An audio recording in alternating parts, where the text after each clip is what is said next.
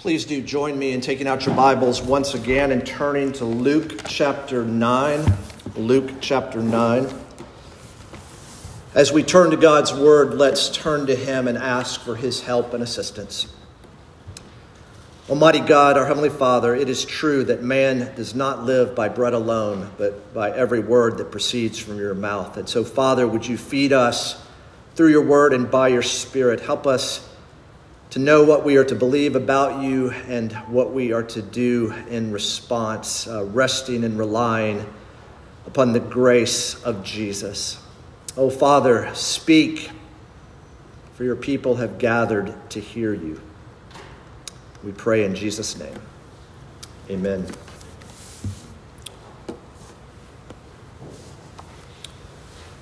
We're still in our series, Knowing for Sure the gospel according to Luke. Football season is winding down in some senses, it's winding up in other senses. The college bowl games are over. Now we're in the midst of the National Football League, the professional football playoffs. I've been thinking that it's important sometimes if you're watching a ball game on TV to pay attention to what's happening when it seems like nothing is happening. In particular, paying attention to the timeout. The timeout when the TV doesn't cut away to an advertisement or just hearing the, the commentators commenting, but actually when the camera zooms in on the sideline and sees the coach has called his players over to the sideline. And then, whether it's a 30 second timeout or a 60 second timeout, he then sends them back out onto the playing field with instructions.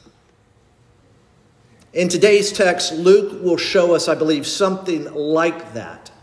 As Jesus calls his 12 apostles to him, and then sends them out on mission. But before we get to the apostles' mission here, let's remind ourselves of Luke's mission, and we see that in the first four chapters of chapter 1.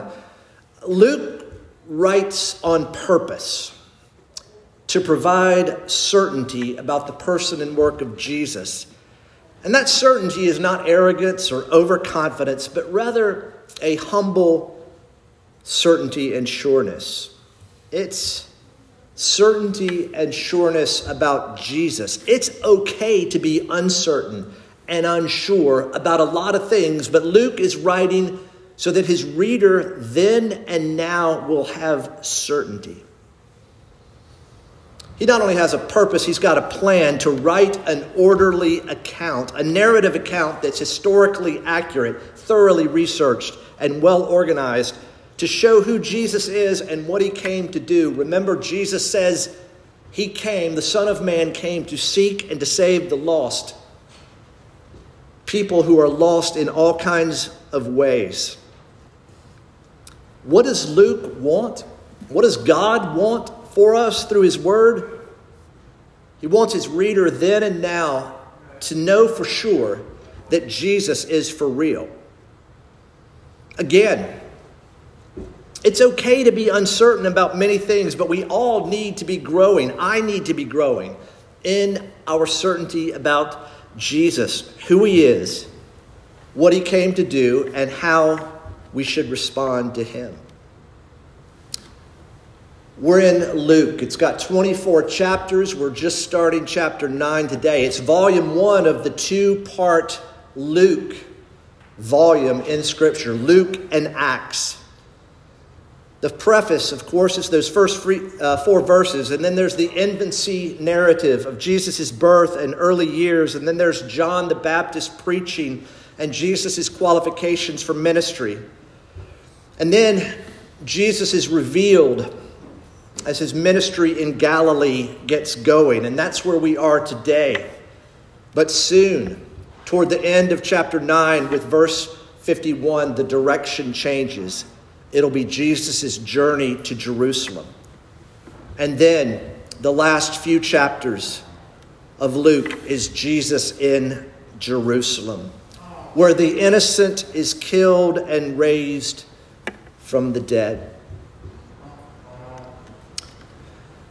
So we're in the final stages of ministry in Galilee before Jesus heads to Jerusalem. Today we're looking at Jesus's or at Luke's narrative account of the time in the earthly ministry of Jesus when he sends his apostles out on mission. Chapter 9, you'll notice, begins with sending out the 12, and chapter 10 begins with the sending out of the 72. Join with me as I read the first six verses of Luke 9. And he, that is Jesus, called the 12 together and gave them power and authority over all demons and to cure diseases. And he sent them out to proclaim the kingdom of God and to heal. And he said to them, Take nothing for your journey no staff, nor bag, nor bread, nor money, and do not have two tunics. And whatever house you enter, stay there, and from there depart. And whenever and wherever they do not receive you, when you leave that town, shake off the dust from your feet as a testimony against them.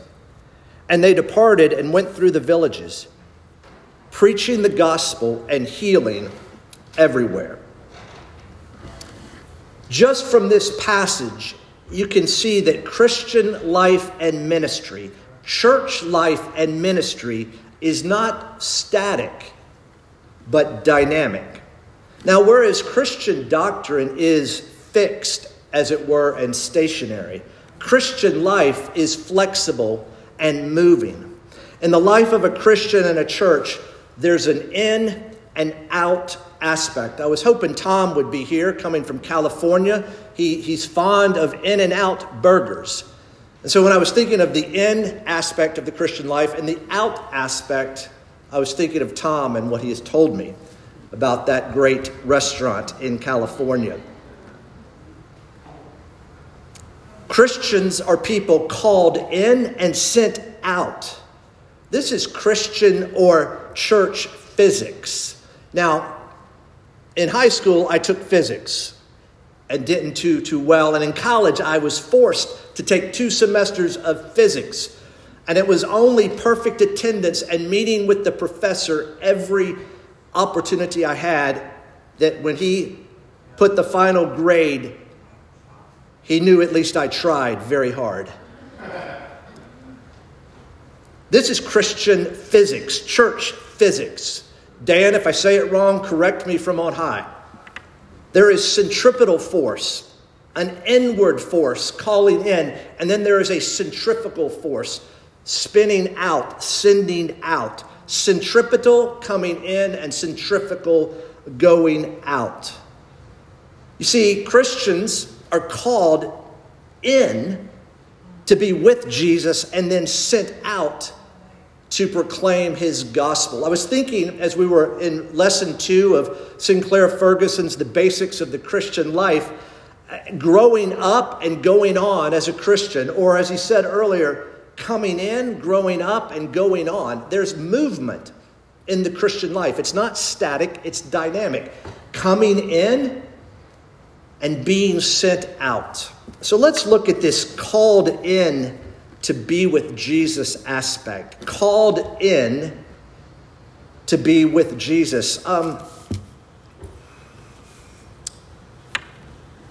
the apostles, they were called in to a person, not a program, not an agenda, not an activity. If you go back to chapter 5 of Luke, where Jesus calls the first disciples, they're fishermen, and we read that they left everything and followed him. We see later in that chapter Jesus calling the tax collector Levi. And leaving everything, we read, he rose and followed him. If you would turn with me over to Mark chapter 3, Mark chapter 3, and listen to how Mark describes the calling of the men who would be appointed as apostles. Luke, excuse me, Mark chapter 3, beginning in verse 13 through 15. And he, that is Jesus, went up on the mountain and called to them those whom he desired, And they came to him, and he appointed twelve, whom he also named apostles, so that they might be with him, and he might send them out to preach and have authority to cast out demons. He called to him those he desired that they might be with him. We read in chapter 6 of Luke that Jesus calls and he chooses. It's got to be the origin of the expression of many are called and few are chosen. Out of the band of disciples, Jesus chose 12 whom he appointed to be apostles, and we'll talk about that. The pattern Jesus prays, he calls, he chooses. Called to faith in a person for salvation before mission called in to be with Jesus and to be together with one another. Did you see that word? And he called the 12 together. Together. Together. I, I know a lot of folks who I believe have a genuine relationship with Jesus through faith, by grace through faith. I mean, they're not trusting themselves for salvation, they're trusting Jesus. And yet, they seem to think that the Christian life is a solo project. It's them and Jesus. It's together. You see, Jesus, even in his calling and appointing of the apostles, he's building community. Jesus is building a church together.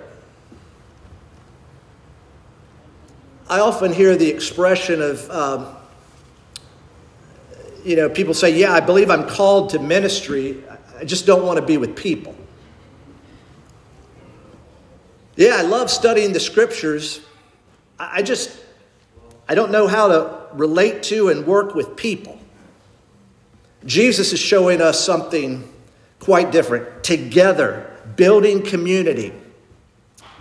He, he's calling them here to be with him and to be together with one another for discipleship for training in missions. How does a basketball player learn to play basketball? Reading a book? Well, maybe some fundamentals like take a ball, this is a basket. No, you learn to play basketball by playing basketball. How about being a chef? Read cookbooks?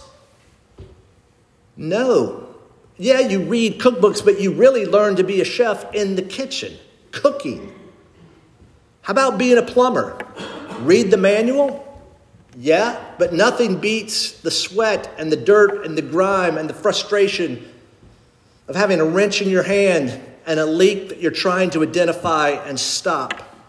A tailor, a seamstress. Read about the stitches? Read about how to measure? No, do it. I mean, a good example is this is an internship.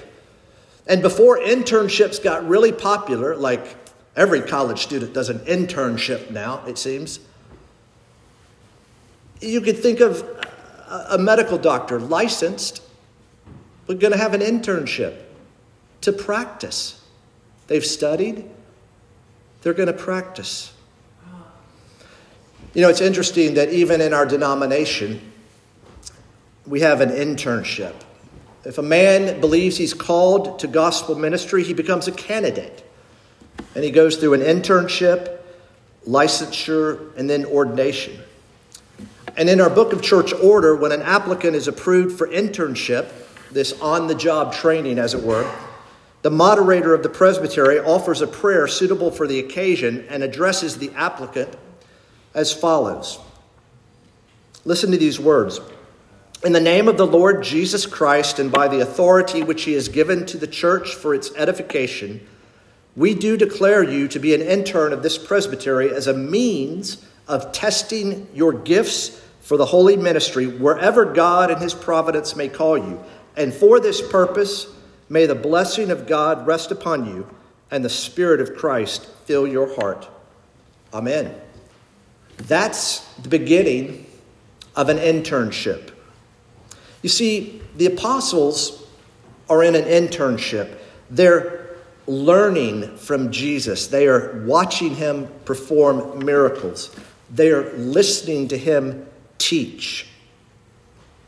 And now they're being prepared to put what they're learning into practice, to get, as it were, practical experience. So they're called in to be with Jesus, to be together for one another, and they are given, as we read, power and authority by Jesus. They're given power, the ability, the might. Notice that unlike some leaders,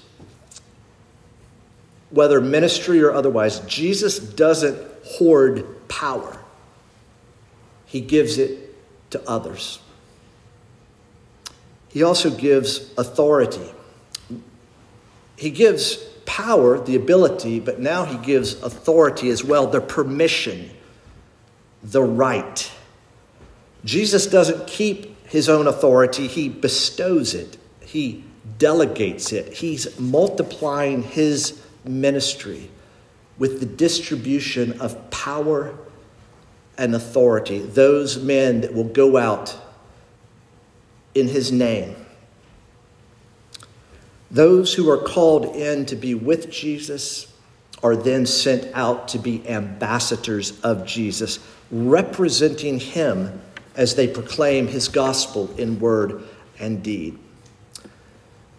So it's not only being called in, but it's sent out, sent out to proclaim his gospel in word and deed.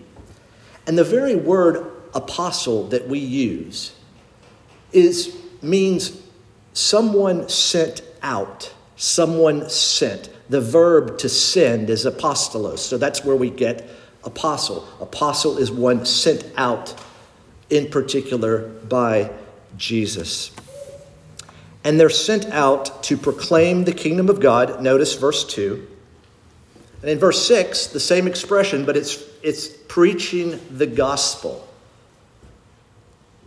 It's always important to remind ourselves of what the kingdom of God is.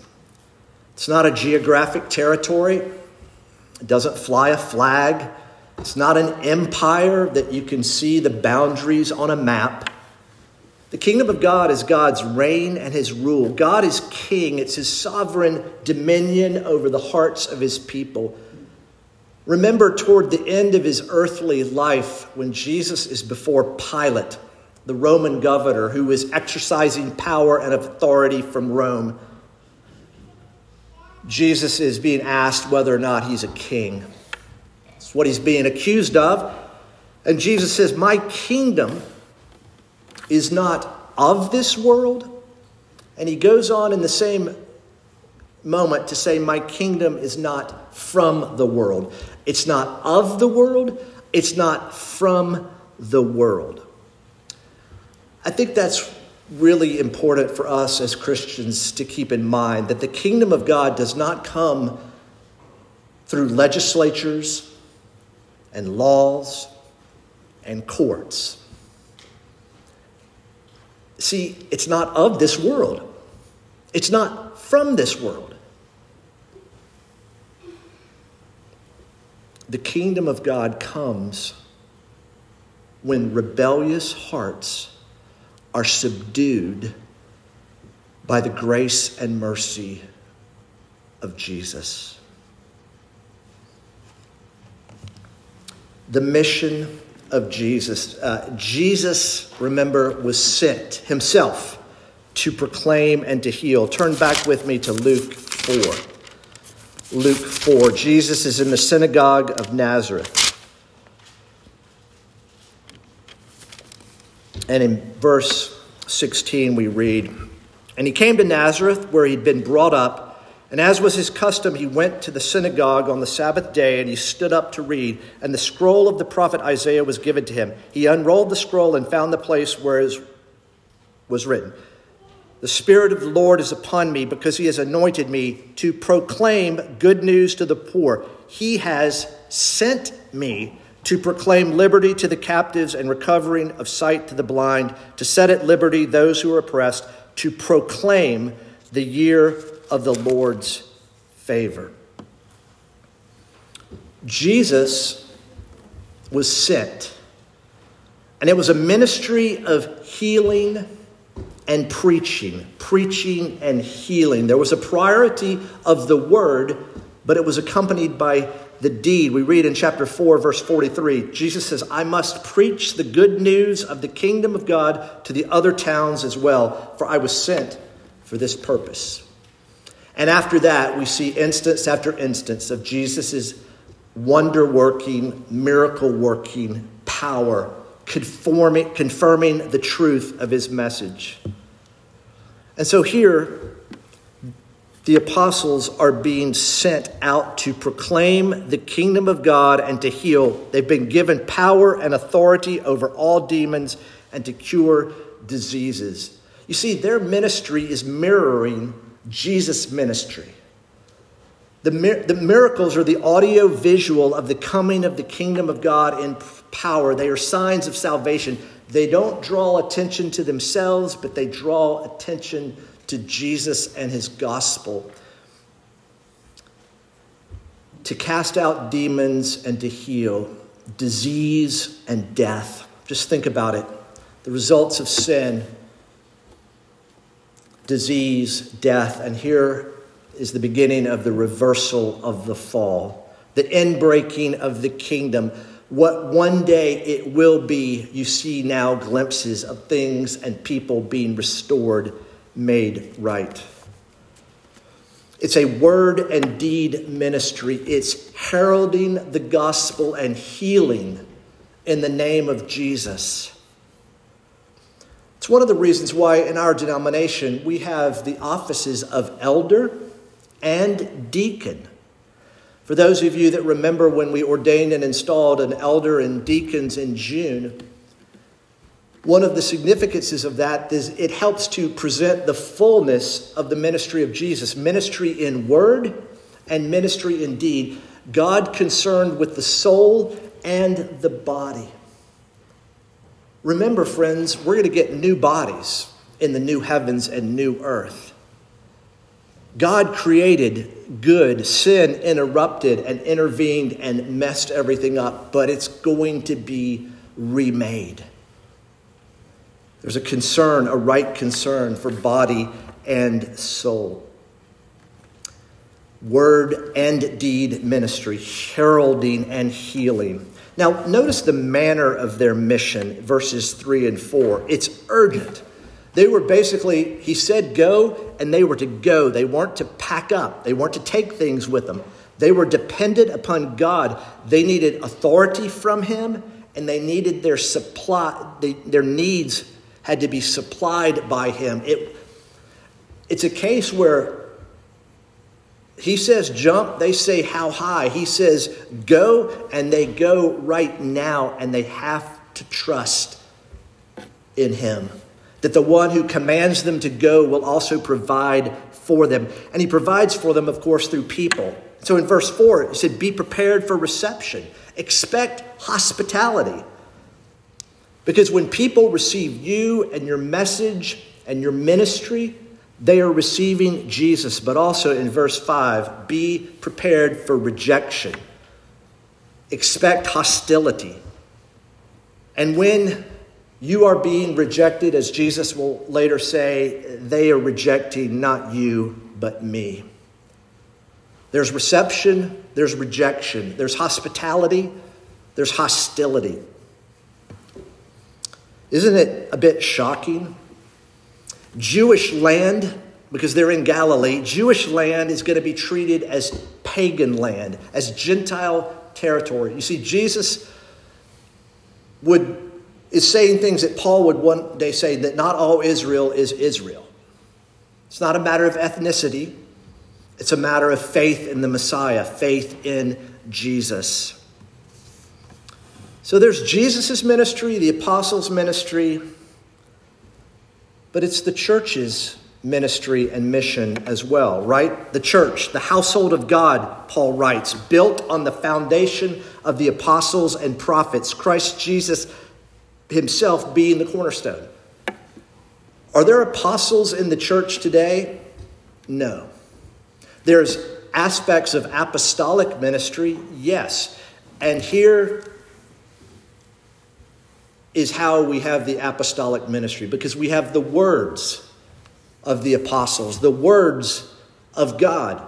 The prophets of the Old Testament, the apostles of the New, God used to commit His word to writing for His people, for His church. And so, what's the mission of the church?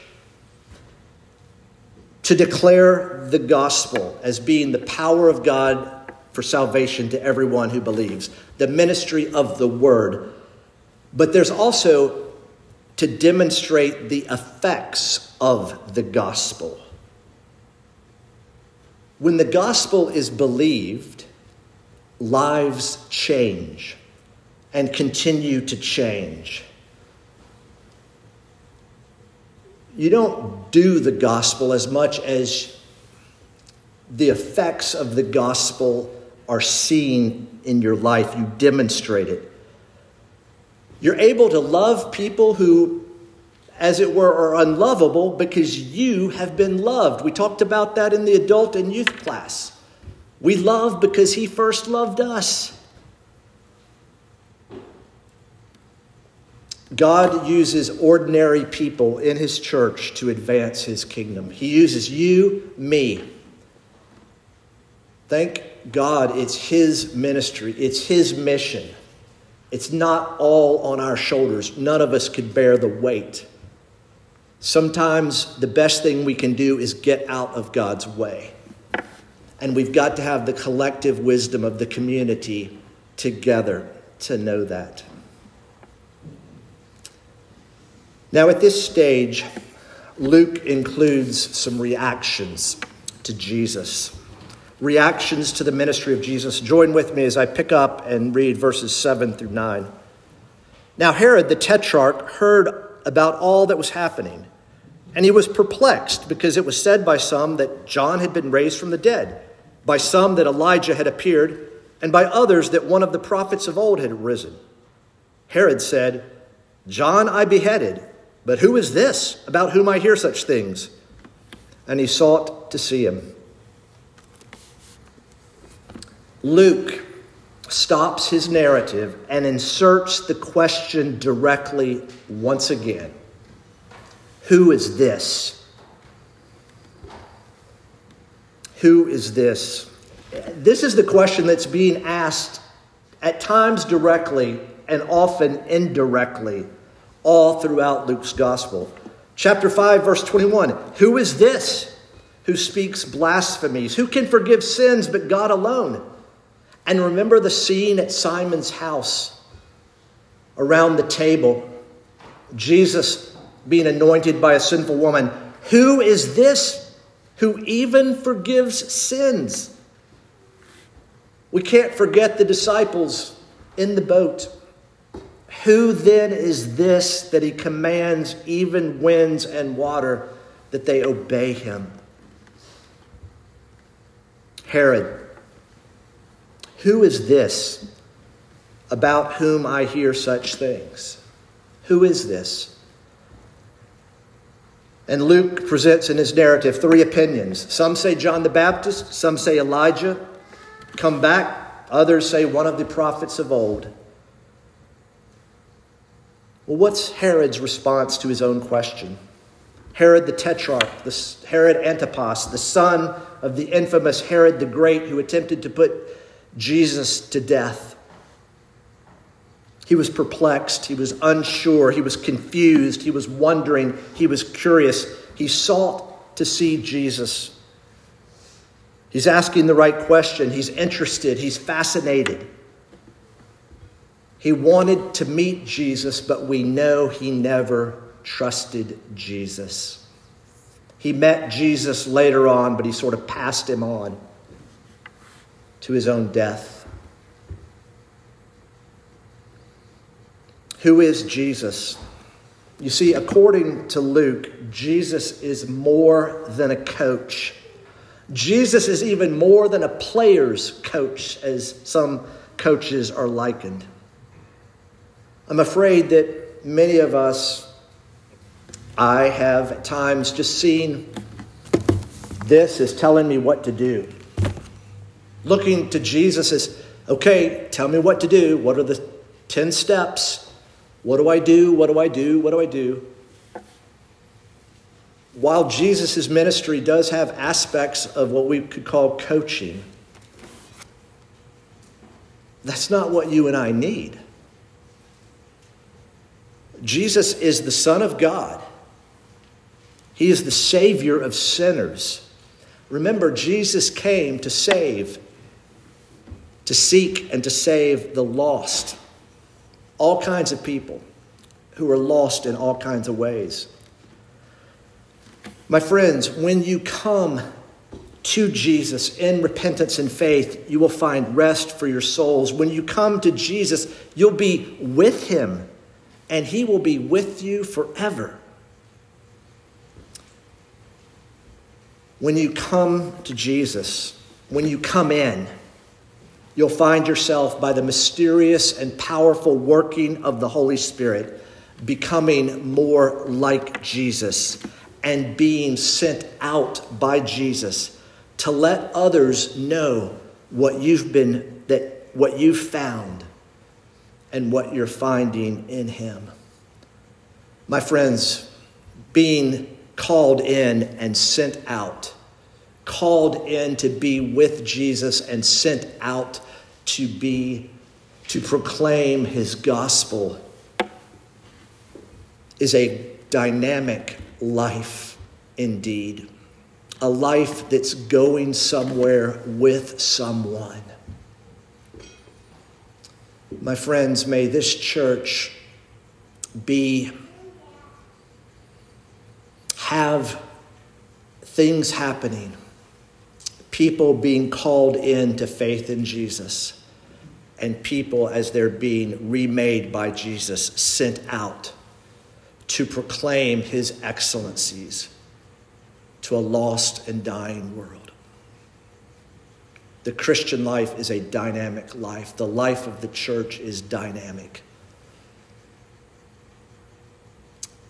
May God give us the ability to enjoy the life of faith that He gives us through Jesus. Let's pray. Father, we thank you that life is going somewhere. There has been creation, there will be consummation. We thank you, God, that you have promised eternal rest. You have promised new bodies. You have promised a day and a time with no more tears, sorrow, sadness, disease, death. Oh, Father, would you help all of your people walk by faith and not by sight as we people who have been called in to be with Jesus and who are being sent out to proclaim his gospel, may we be people who are continuing to grow in the grace and knowledge of Jesus. For we pray in his name. Amen.